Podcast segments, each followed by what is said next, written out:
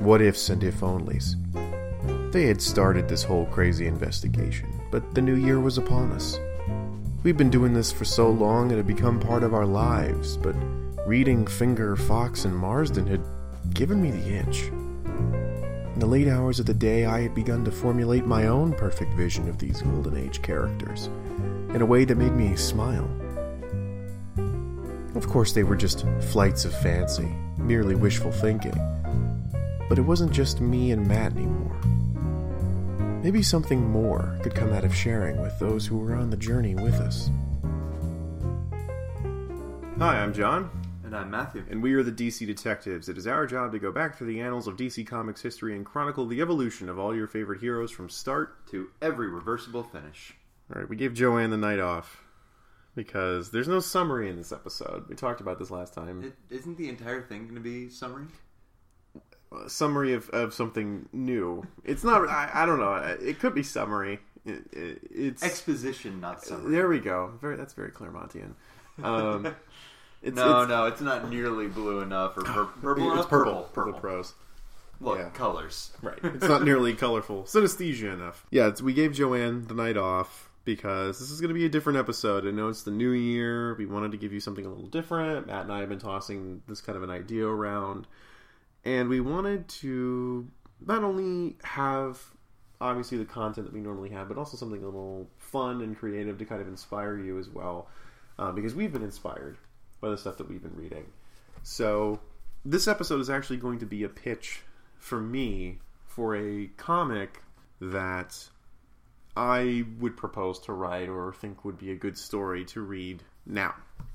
I think this is a really interesting story. I hope you think so too. Uh, Matt is here to gasp or laugh or call me out on stupid things like he Or normally say does. that the French judge would have only given that a six. Right, right. Because the French judge really doesn't care what you do, just as long as you're French. Oh. Boy Well. bands aside, um, oh, good callback. ah, I Have tried. you even brought that up? I've been like, trying months? to. I've been holding on to it. Every time I edit an episode, I was like, ah, that would have been a good boy bands aside. that would have been a good. That would have been a good callback. But I'm keeping that in the chamber for for other episodes. So we're gonna we're gonna mosey on into the next phase of this episode. Maybe we do need Joanne. God, no, no. Wow. I can't- I can't let her win. That part off. I can't let her win. She she was like, "You'll need me," and I'm like, "Get your ass and your peanut brittle out of this office and don't come back." You didn't want to pay the overtime. No, I did. I'm talking about paying her overtime. When we get overtime, she gets overtime. How about that? So, Anyways. yes. Anyway, uh, we're gonna start into the next phase of this episode, which is going to be my pitch for a story that I just pretty much entitled "Gods of the Golden Age." All right. So, since we're doing this in the Golden Age, it's the 1940s, specifically 1941. The war has been going on for some time now. Some characters have been aware of it or have dealt with foreign agents before, but this is at the moment kind of the world that we're in. We're still in the United States. We open up on a dock, and there's a large shipping vessel there. Uh, I would have said shipping ship, but I didn't want to open that door. So there's a large cargo vessel at this dock, and we see men picking up large crates and really hustling to get these crates on board. We move to the bridge where we see a very finely dressed woman ordering the men around, and as we kind of focus in on her, we realize that it's Baroness von Gunther. She's taking control of this vessel, and she's saying that they need to move quickly, that they can't afford to stay here too long because they have to ship this stuff down south. And actually begins to detail some of the particulars of, you know, embarking, how much more they have to get back on the ship. They don't notice the figure outside the window kind of poking its head in and watching all of this. And after a few moments, a man jumps through the window, gun out. Steve Trevor, dressed in his complete uniform because Steve doesn't go anywhere if he's not dressed like he's in the army because what doesn't. self-respecting spy would ever have night gear but Steve wants to be seen and he approaches the Baroness with his gun drawn saying it's over Baroness. You're not getting away this time. I've caught you red-handed. And of course she smiles at him and she says oh Colonel Trevor I was expecting this because you're always getting into my plans. And she snaps her fingers and a lot more guys enter the room, more than Steve is comfortable dealing with. Now, Steve is a very handy fighter and he's very capable, but we've seen in the past that Steve can get overwhelmed just by sheer numbers. He's only one man after all. Steve does a good job handily fighting off of a good maybe five, six of these guys before they just dogpile on him. The Baroness begins to gloat, saying she'll finally be rid of this annoying thorn in her side when crash another window, and of course, who else but Steve's guardian, beautiful angel, Wonder Woman. Seeing this, the Baroness says, It is time to go. And using more men as a distraction, she bails. Wonder Woman helps, of course, her main priority, Steve Trevor, saves him, gives a nice quip about always being there when when he needs her, and they eventually fight off the rest of the men on the ship, accepting the fact that they've lost the Baroness. As they begin to investigate, while the police are arresting all of these men, they see that all the crates are from the same company, and they've all got parts in them gears, cogs, uh, steel pipes, weird not valuable things. And Steve starts looking at the branding on the boxes and he goes, This is the Dodds Bessing Corporation.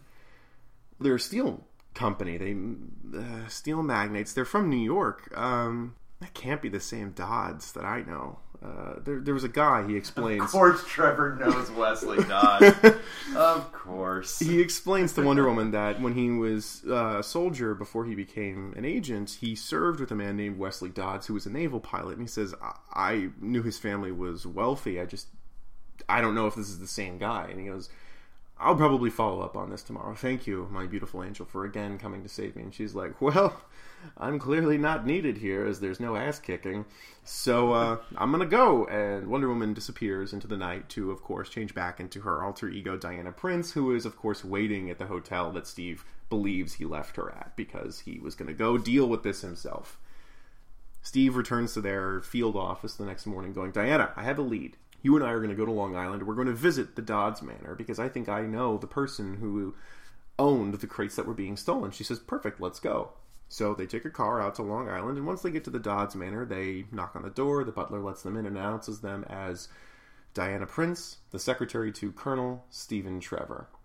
And the second he hears the name Colonel Stephen Trevor, Wesley Dodds jumps up out of his chair and immediately goes over to Steve, hugs him like they're old friends because these are battle brothers. They know each other and they're happy to just see that each other has survived.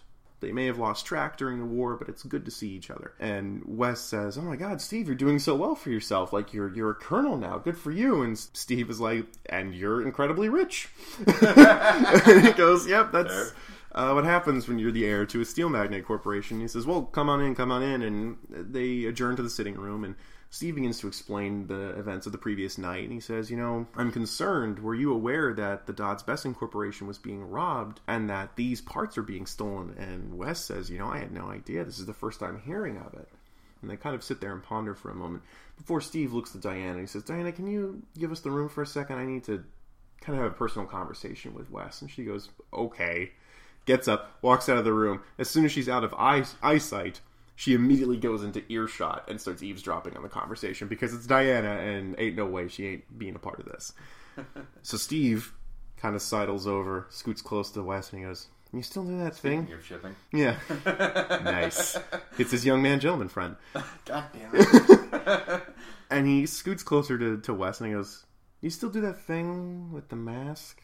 That weird stuff, and he goes, "The Sandman." Yes, I still do that. He goes, "Well, you know the city better than I do, and you know where your warehouses are. And if they're specifically stealing Dodds Bessing stuff, maybe you and I could go to a warehouse and you could help me out. That way you don't have to be implicated and it doesn't cause a problem for you, and you can maintain your investment. He goes, It's not a bad idea.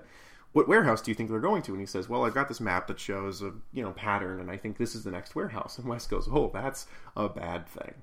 He goes, Why? And he goes, oh god a few months ago i was developing a prototype ray gun for the government and i finished it and i never heard anything else about it of course. They don't have to tell me but i keep all my old prototypes in that vault. And i mean they're not functional but that's a bunch of blueprints to a bunch of old defunct ray guns that someone could potentially then have and make work. And steve goes okay yeah we're doing this so that night, with Diana again, quote unquote, left at the hotel or whatever field office, Steve is accompanying the Sandman to this warehouse, and when they get there, they're obviously too late. The vault is open. There are people already shoving things into trucks that are driving off, and Steve and Wes desperately just jump into the fray to try and get these guys to see what they can, you know, get out of them, or at least stop them from stealing more crap. Of course, there's too many guys. Wes, a very capable fighter. They can take instead of the usual six, maybe about fifteen dudes, but they start realizing these guys aren't using guns. We got guns. Let's just shoot them. And the second that thought enters the thugs' minds, Wonder Woman shows up. Of course, and it's bullets and bracelets, baby. She is just blocking every bullet, and the thugs are like, this is immediately turned into an entirely different situation, and I'm not comfortable with it. And it's just, it's lights out for everybody who isn't the Sandman, Wonder Woman, and Steve Trevor. It's just a moment of American, American, Yeah. America, America, America. Uh, and oh god, and uh, Steve is like, "Oh, thank you, my beautiful angel, uh, for coming again to my rescue." And Sandman's like, "What is this? Who is the crazy woman who can block bullets with her hands and things? And what is happening?" And he goes, "Oh, this is Wonder Woman." He goes, "Oh, that's Wonder Woman." I mean, I've heard about her in the paper. That this is uh, it's a, an honor to meet you, Wonder Woman. She's like, likewise. Any friend of Steve's is a friend of mine. Um, what do they call you? The Sandman, because Wes is shite at, at secret identities too, but, not as bad. but not as terrible. He's aware that he should at least trust and know the person before he gives it away like that. Uh, and he begins to thank her, of course, saying like, "Thank you. Uh, we obviously needed your help. This was this is wonderful." And she says, "Well, what were you two doing here?" And Steve says, "Well, we were trying to stop them from stealing these prototype ray guns that Wesley Dodds keeps in this vault, but it appears we're too late. Can you discern anything from these parts that they were stealing, Sandman?" And Sandman kind of walks over to the crates, and he's just like.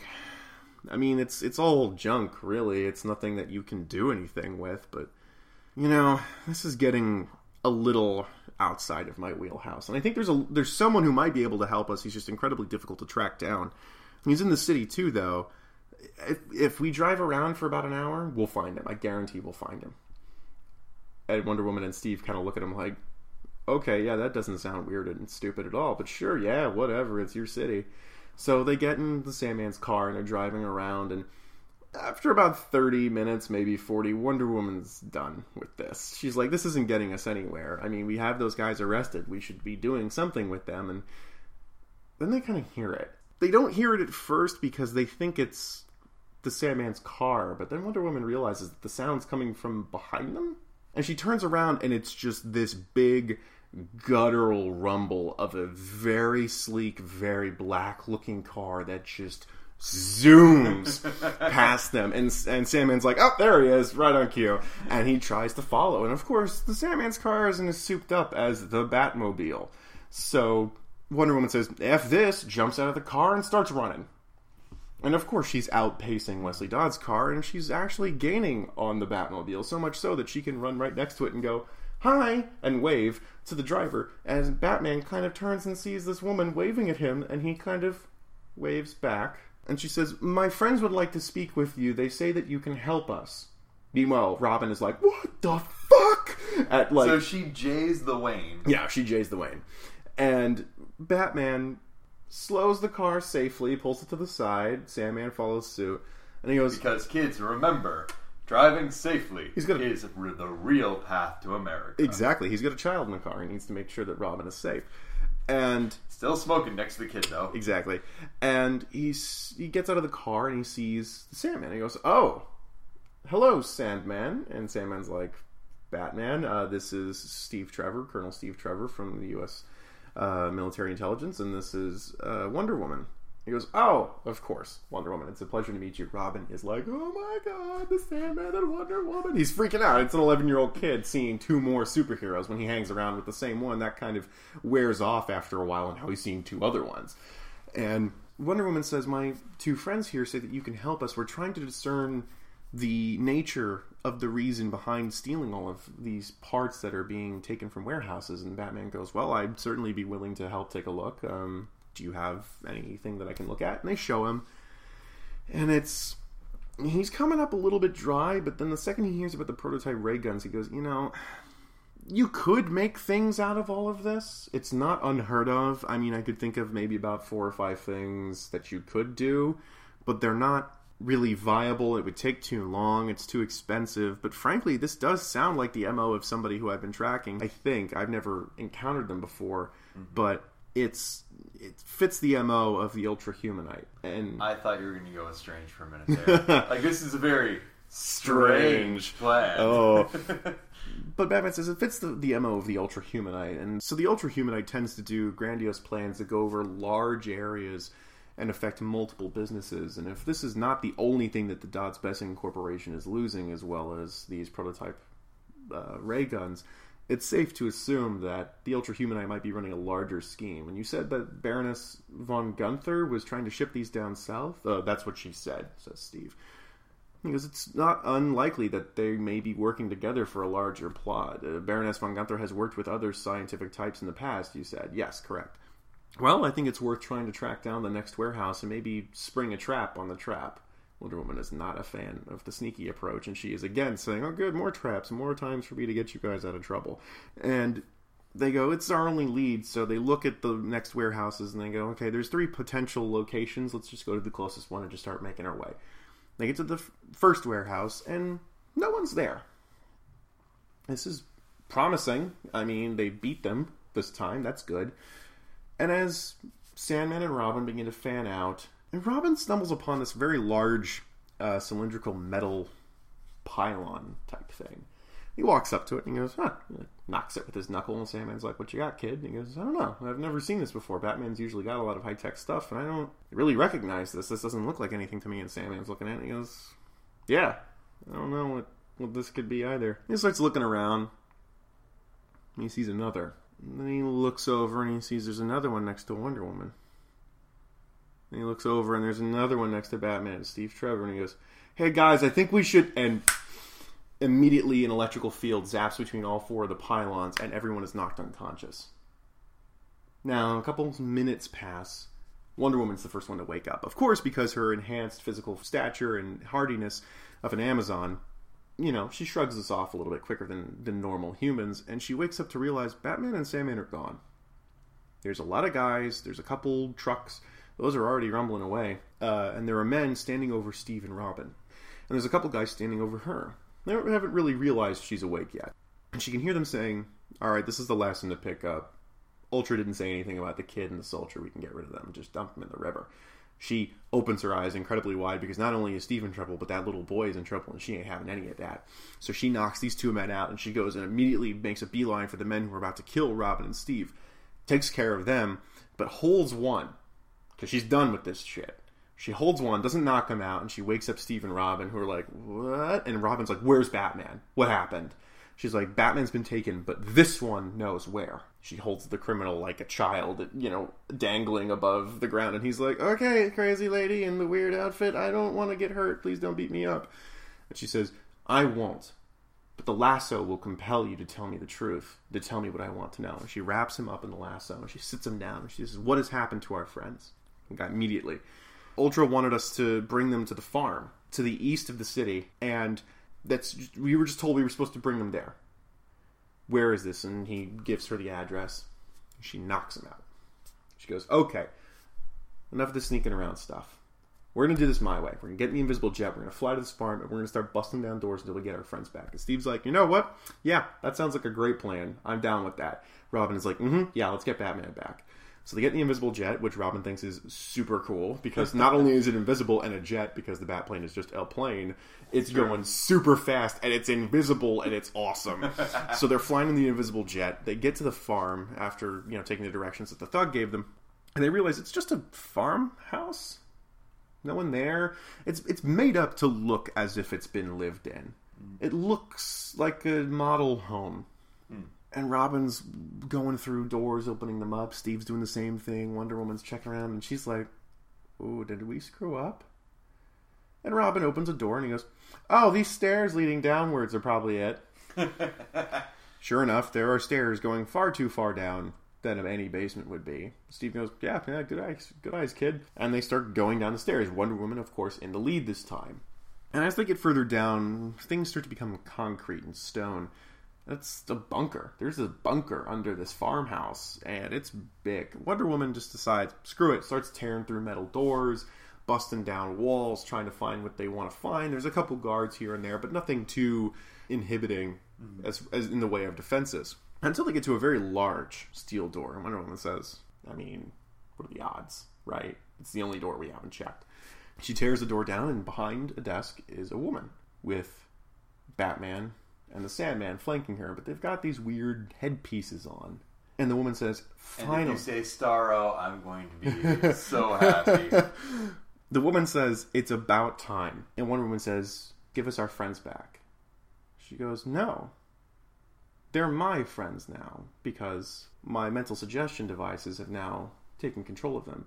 They only obey the word of Ultra Humanite. And now I have two of the smartest and strongest vigilantes in the world at my beck and call, and they will help me in my endeavors. Batman and the Sandman begin to walk forward, and Wonder Woman tries to stop them, like, hey guys, come on, like, snap out of it. But they just ignore her and they start walking directly towards Steve and Robin.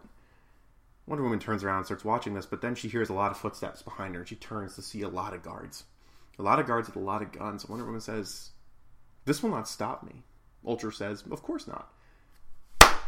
Big glass wall between her and Robin, Sandman, Steve Trevor, and Batman. She turns and tries to punch it. It's made out of some crystal material she can't quite get through. She punches it, and it's solid. She hardly dents it, maybe scuffs it. No scratches, no cracks, and Wonder Woman starts hmm. to panic for the first time. She's never really encountered anything that she can't physically overcome, being an Amazon. She starts hammering on it, and the wall is vibrating with the force, but nothing's happening, and she starts seeing Batman and Sandman squaring off, but Batman's not squaring off to Robin, and Sandman's not squaring off to Steve. Batman's squaring off to Steve, and Sandman's squaring off to Robin. The two boys inside the cage are going, Oh, this is not good. Wonder Woman turns around. And of course, the men begin to fire on her, and she's bullets and braceleting this whole way, keeping the bullets away from herself and trying not to kill the men who are shooting at her. But at the same time, it is everything Robin and Steve can do to not lose this fight outright. Steve is not as good as Batman in hand to hand combat. He may be a soldier, and he, and he may be very good for a soldier, but Batman's better. He doesn't make enough bowling jokes. Exactly. And it's scarier when Batman wants you down and he isn't making those jokes. Meanwhile, Robin is fighting a fully grown, military trained vigilante who has also been fighting for a long time, maybe the same skill level as Steve Trevor. And Robin has not been fighting anyone of that caliber on his own, let alone ever beating Batman in a sparring match. And I don't it, think he's ever fought anyone who wasn't, uh, what's the line? Uh, totally yellow without their guns. Exactly. And he is freaking out. This is worse than training. This guy wants to hurt him. This isn't Batman holding back. This is a guy going his all. And it is knockdown drag out on there. Steve and Robin are ducking and dodging and blocking, and they are hardly throwing any punches because they're freaking out. They can't handle this type of aggression. Wonder Woman, luckily, has lasted long enough for all those guys to run out of bullets. and she just starts cleaning house. And Ultra Humanite kind of has sort of a panicked look on her face, but not too panicked. She's on Plan C. Right, she's she's playing the long game here. All the pieces are moving. She knows that she has Steve Trevor and Robin taken care of. It's just Wonder Woman, and she says, "Okay, you know, plan plan A didn't work, and Plan B is in effect, so let's go to C." And Wonder Woman's kind of panting, and after fighting all of these men, and she turns on Ultra again, but then she hears clank, clank, clank, clank, clank, clank, clank, clank out the doors that the men had come out of earlier. Metal men, robots, soldiers start coming out of the doors, and they're not holding rifles or machine guns. They're holding ray guns. The ones that look very similar to the ones that Wesley Dodds had described earlier. They don't look sleek like those, but they were clearly the things that they wanted to improve upon, and they're holding them. They're big and clunky, and Wonder Woman starts going, I don't know if I can block ray guns with my bracelets. I've never done that before. Oh, this is bad. And she's can't scare these guys. They're robots, and Ultra seems to sit back in her chair and relax just a bit. And then they all hear something. Boom. Boom. Boom. It's like a giant walking. But it's getting closer, And suddenly a wall just collapses in on itself. And some of the robots are taken out entirely, but some of them are still standing. And both Wonder Woman and Ultra turn. And through the dust and the dirt and the haze, they can see a tunnel, almost as if it was dug out from sheer force leading up to the daylight or nightlight at this point. And tons of walls just caved in and punched through, and in it is silhouetted a man, big old red ass on his chest, standing there, glaring at the Ultra Humanite. And then he turns and he sees the glass wall of crystal. And then he sees a young boy and an American soldier being beset upon by two individuals, and those two do not look like they are winning that fight, and he gets angry. And he just shatters that wall with one shot, and he backhands Batman and he pins Sandman to the wall by his neck. Both of which these men have now lost their mental suggestion helmets and they are unconscious. And as he's pinning Sandman by his throat to the wall, he turns and with a very smug, knowing grin, he looks at Robin and he says, Are you alright, son? That's the end of part one. It's a lot to fit in an issue. Right, but uh, again, it's this could be a continuing story. We pick up on part two immediately at this point. point, and figuring that Superman is incredibly distracted by the two individuals that he just planted on their asses, Ultra just kind of bails through the newly opened hole in her base, and she just runs.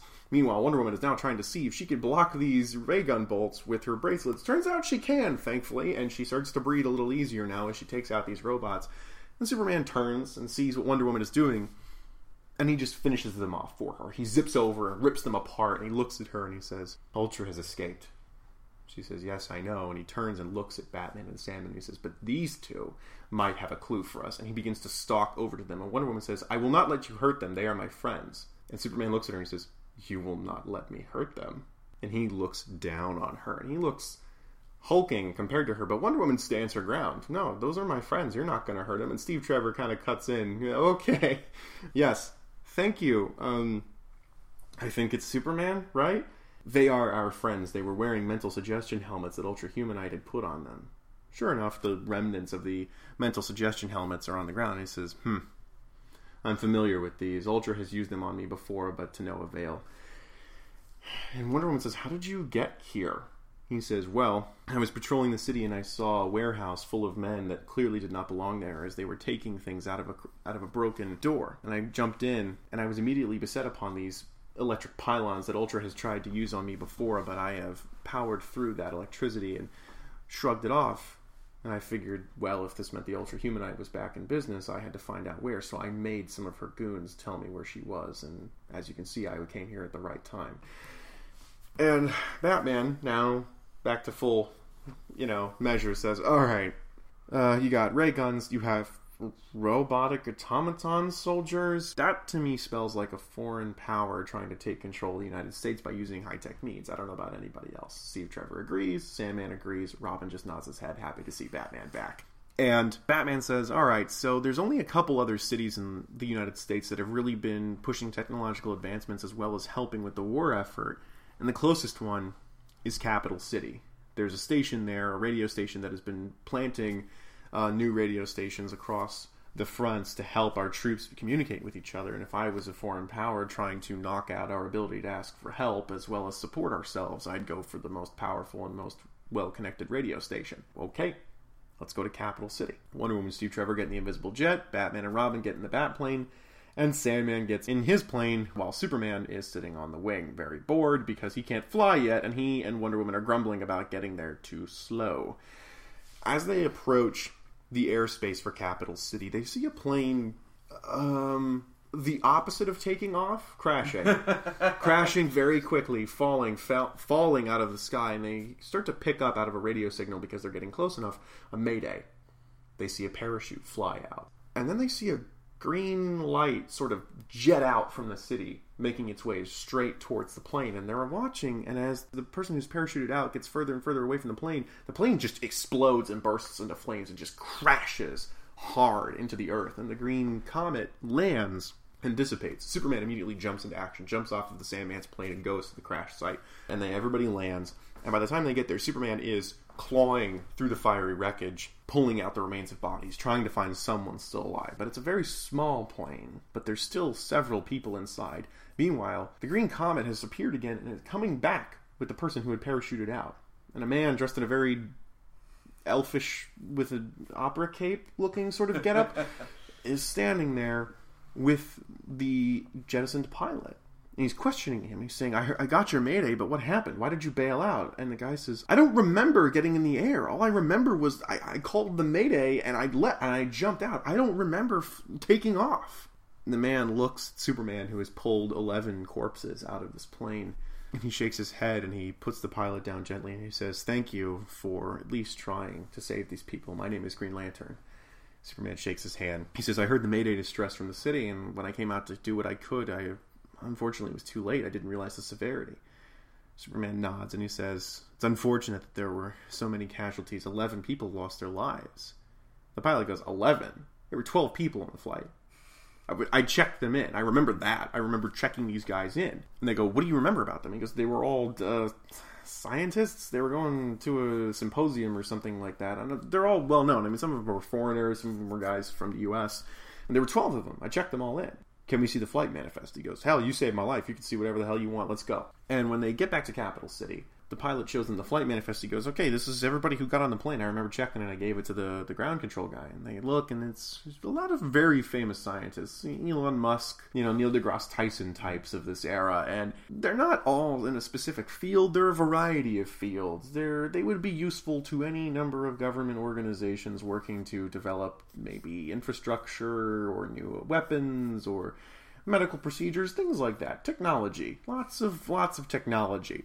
Batman and Sandman say, look, okay, there's only 11, 12 of these guys. Why don't we split up and start taking some of these locations? We look at their homes and see if we can discern anything about these people. And they go, okay, that's a, it's a good idea as any.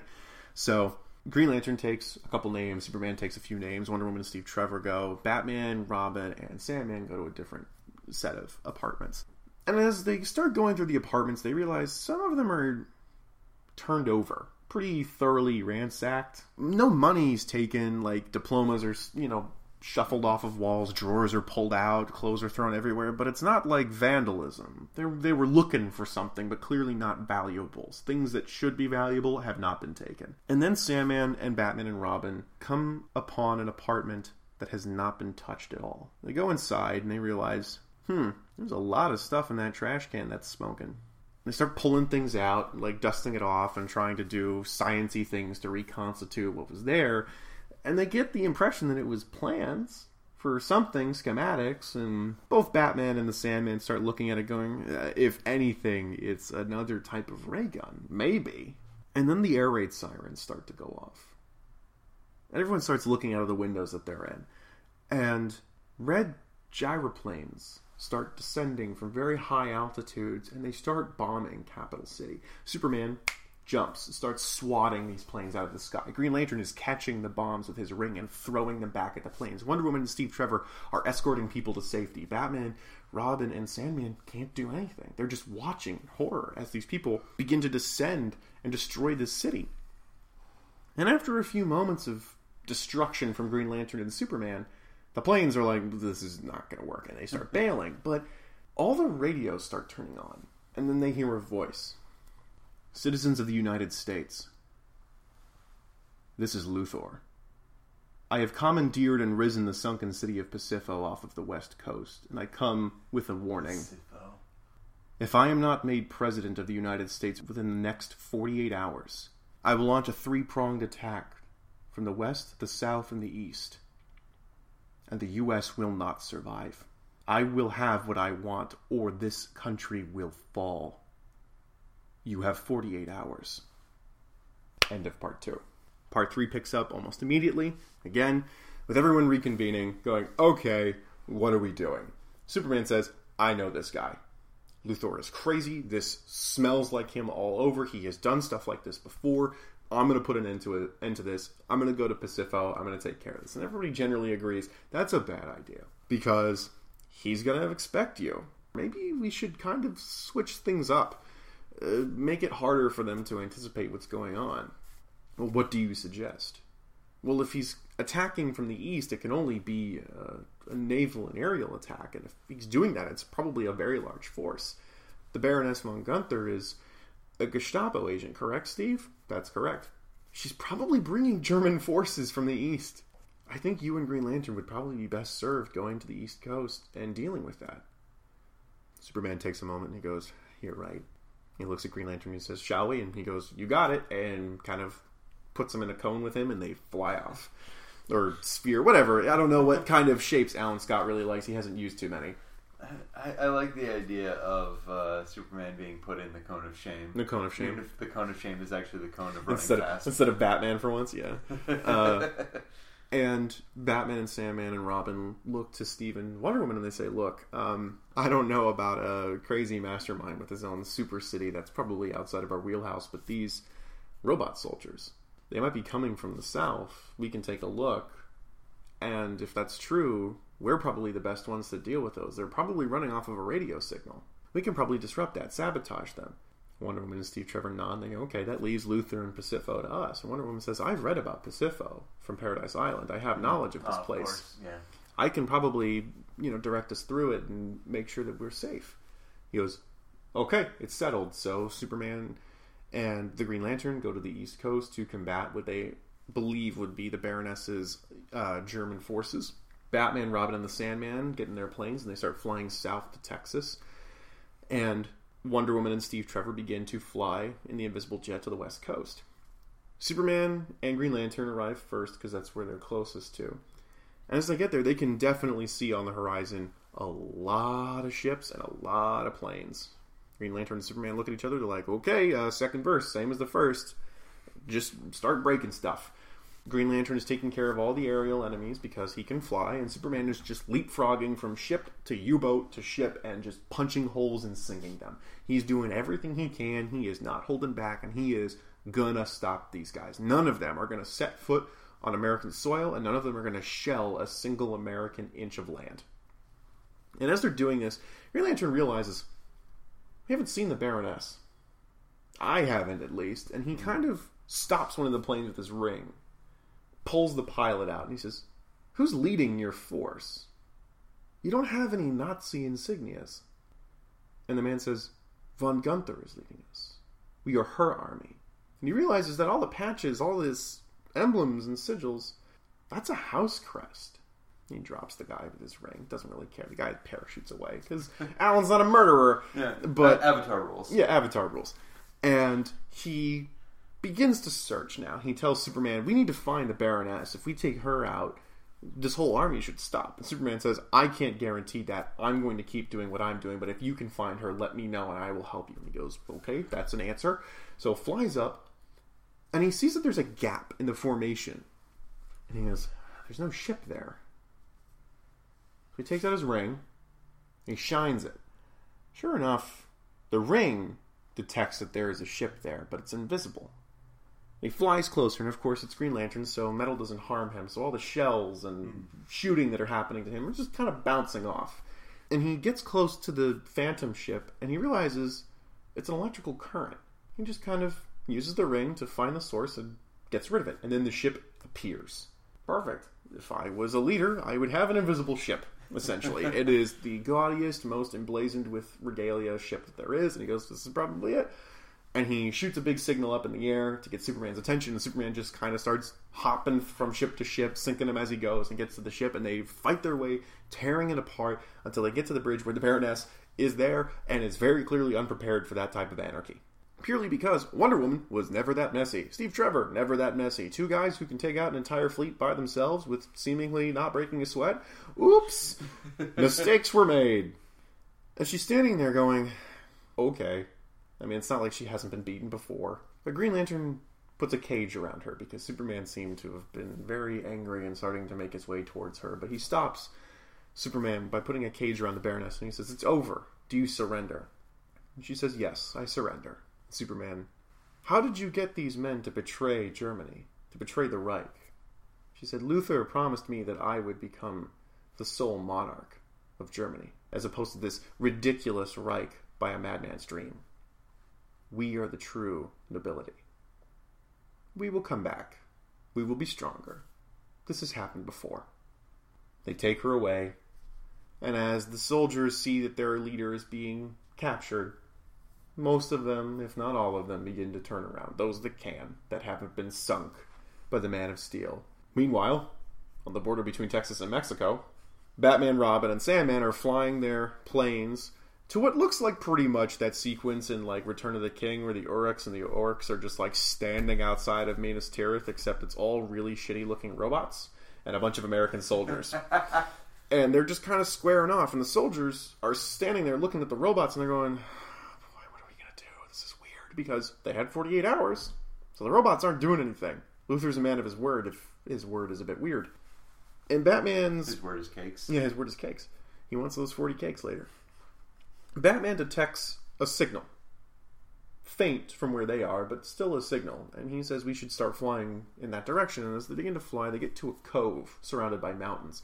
They put their planes down. As they get in the cove, they see an installation that is just churning out robots because there are several ships there that are unloading parts to this installation that are apparently it's the factory where the robots are coming from. And as they sit there, they look at the installation. There's a big old radio tower. And Batman and Robin and Sandman look at it and they go, if we were betting men, that's probably how they're being controlled. Dear Diary, today I did a lot of science and then I punched a thing. Exactly. So Batman and Robin and Sandman begin to slowly make their way down, but Batman says, you know what? We've been going about this all wrong. We're distractors. There's no sneaking in and, and, and trying to catch these guys off guard, and we're clearly not going to bust in there because we are not Wonder Woman or Superman. Let's do it our way. Sandman says, I agree. So, using the chemical charges that both Batman and Robin have in their boots, because why not? They place them all around the big antenna. They detonate them, and they watch it crumble and fall. Of course, every single guard immediately makes their way out to this fallen antenna, and as while they're doing this, Batman, Robin, and Sandman sneak into the installation. And they find Ultra, who's watching the chaos outside, and Sandman holds up his gas gun, and Batman and Robin stand there looking very smug. There's nothing more you can do. Why would you do this? This is and Batman steps forward. This is very much outside of your your MO. You don't normally work with partners. You have underlings, but you never work with partners. Why work with Luthor? She says Luthor and I are intellectual equals. We were to make a world together that was better than what we have now. You and Sandman were to be among those. We recognized your intelligence. We wanted you to be a part of it, but we couldn't guarantee that you'd go along willingly. This is not the first time I have lost, nor will it be the last. But I am confident that I was doing the right thing. Sandman gasses her. She passes out, and they sneak away with her in the night back to their planes to fly back to the United States. The robots, as they see on their way back, begin to tumble, fall, stop dead in their tracks because they're no longer receiving signals to tell them what to do.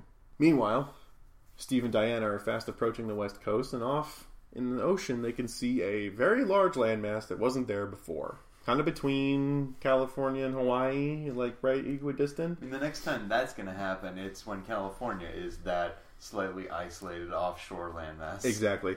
And they're going, well, that's got to be the sunken city of Pacifo. Sure. So they fly, and as they get close, they see a lot of American naval ships converging on this location. Steve Trevor gets on the radio for the Invisible Jet and says who he is and what they're doing, and he says, "Give us an hour, and then you can do whatever you need to the city. But we think we can get Luthor, and if we can get Luthor, we can end this without any men losing their lives." And the Americans are like, "Well, you got 48 hours. Go ahead, and try whatever you're going to do. We still got time." Steve Trevor and Wonder Woman land the Invisible Jet. And they get off, it's a jungle. It's a jungly atmosphere. It's different. And they start walking, and they immediately encounter very large, very not natural lizard things. Not dinosaurs, but certainly abnormally sized animals. The scientifically created animals. And Wonder Woman's not phased by this at all. Perfect. Perfect.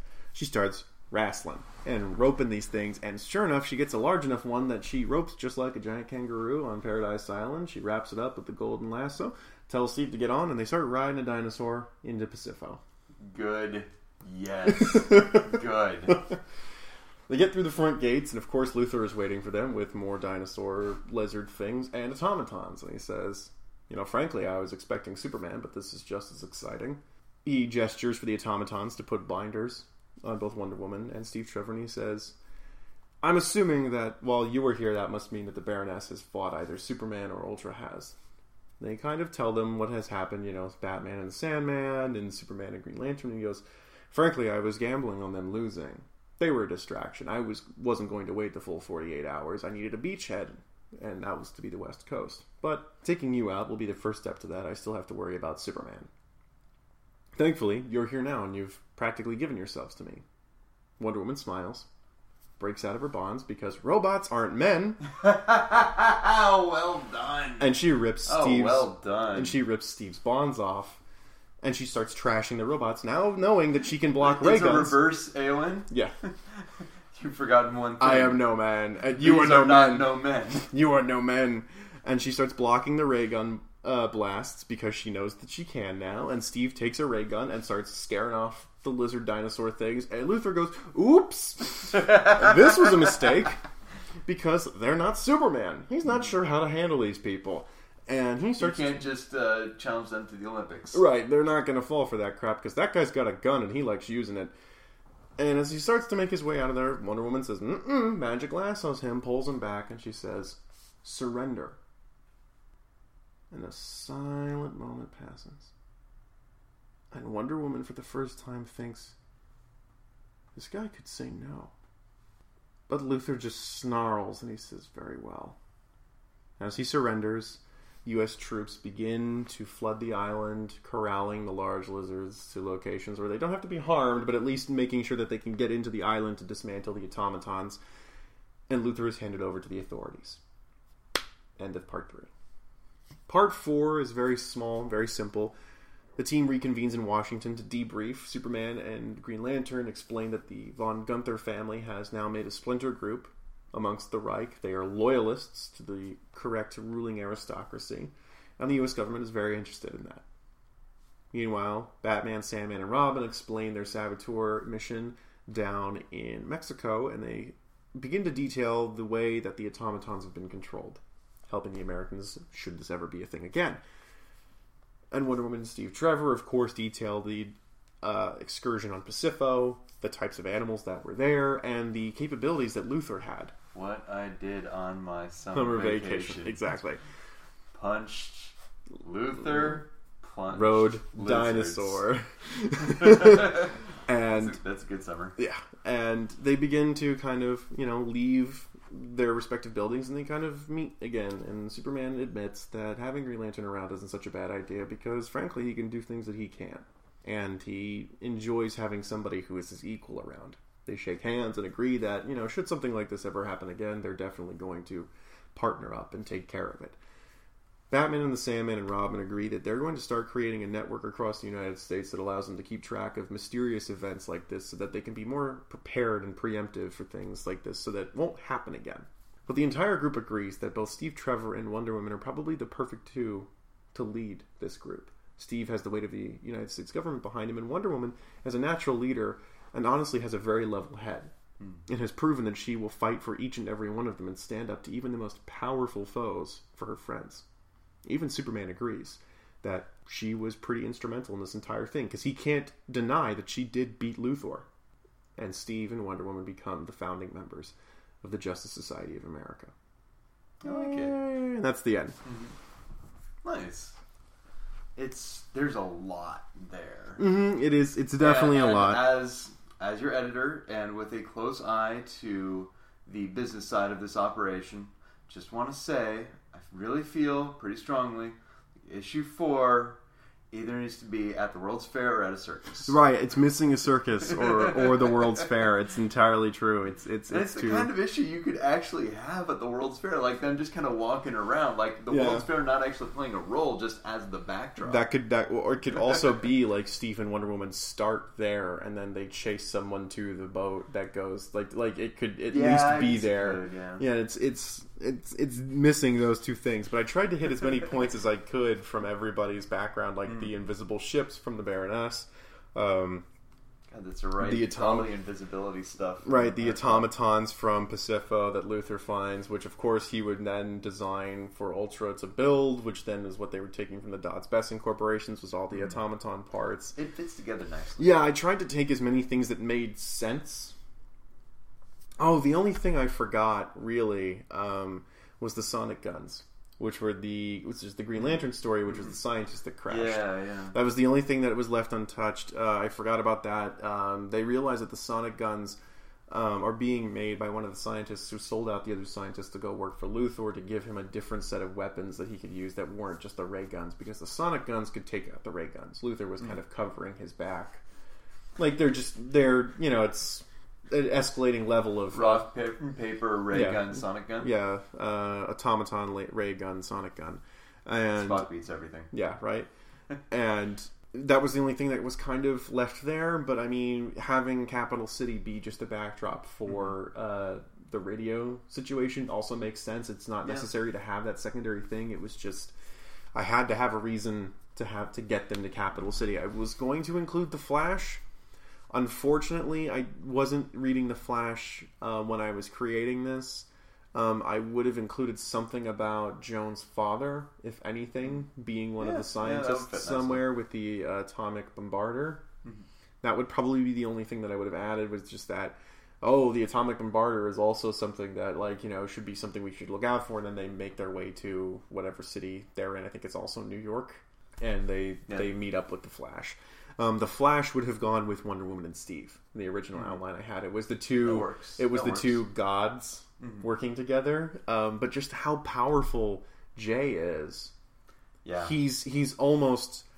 It would have made Wonder Woman and Steve not do anything, and that was my concern with that team up. Um, I tried to keep everybody true to their mandates. Superman obviously was going to fight for the child and for America. So that was why he attacked Sandman and Batman. Wonder Woman was not going to let her friends be hurt, but also at the same time not back down to a fight. Um, I purposely wrote Superman as a bully. it almost felt a little bit out of character, but the execution would have been the defining. feature Right. It's it's just the body language. Yeah. And the notes I, I would have for that would be draw Superman hulking. Not Hulk sized, but bruiser looking almost. Like a big dude with big shoulders, almost looking down on everyone all the time. We also have definitively not seen him in any kind of cooperative role. Right. So I couldn't write him as somebody who cooperated well. Yeah. Um, it, not that he didn't with Green Lantern so much as that they were two parallel forces working Yeah. at the same time, and they just happened to have the same goal. there was no coordination necessary. It's just Right. like go rampant. Yeah, it was like, okay, you're gonna do stuff. I gotta find what's going on, so we don't just end up killing a ton of people. Um, and I wanted, I liked the idea of, of Alan being Clark's handler. Like, okay, rein it in, buddy. Like, okay, blinders, like you know, steering him in directions. Oh, and it's it, it fit well. I liked the Batman Sandman dichotomy. Two smart guys who can't do a whole hell of a lot, but we're smart enough to know that we have other strengths. And I wanted to keep Wonder Woman and Steve Trevor together purely for the fact that they were the best duo, um, and I liked the idea of them being the ones in charge. But I, I'd been practicing this so that it would come out in a much more smoother fashion, a little bit more radio play, a little less, you know, lectury. But I hope you enjoyed it. I hope it was fun. Um, a little bit of a different thing. Uh, Matt is now next. We won't do. I won't do another one until Matt does his. It gives um, you something to look forward to. If you have any questions, um, let us know. Let Yeah. me know. I am totally willing to talk to you about that. My process behind it. What did I pick? Why did I pick it? Who? Why the? Why the characters? And uh, I hope you enjoyed it. Joanne will be back to keep me in line for our next episode, which is going to be about Hawkman and all his shirtless barbaric glory. and uh, we will see you next one, time. one, wait, one thing. Yes. One thing. I've been holding on to this for Oh, like the entire episode because Yes. it came up earlier and just kind of kept turning it around in my head. Mm-hmm. So, ships shipping ships. Oh god, yeah, okay. I would really actually be genuinely interested to read or watch or comics or whatever a story of the moderators of a fan fiction forum or otherwise like fan fiction zine in their own rom com drama. Shipping the shippers. That's well, funny. That works too. Oh man. But like uh, on the level of what what was the cracked one? rom com. Yeah, rom com. Is that really what it's called? Yeah. Oh, yeah. Like I actually I don't know enough about the fanfics scene to hmm really write anything about this, but it's like, oh, I want that story. I would. I would definitely. I would definitely read that. Um. And with that, we will see you next time. Have a good one, folks, and Merry Christmas, Happy, Happy. Holidays, Yeah. uh, Happy. Uh, Happy ha- Hanukkah. I hope you had a happy New Year because this will be coming out. Oh yeah. Uh, screw you guys. Then it's 2017. Whatever. New Year. Woo. DC Detectives can be found on iTunes and SoundCloud. To stay in the know, check out our Facebook, Twitter, and our website, dcdetectivespodcast.com, for visual aids and more. The Gods of the Golden Age idea could use some work, but I was proud of the pseudo complexity in the in jokes. It served its purpose as a nice distraction and a reminder of what we had found after all these months.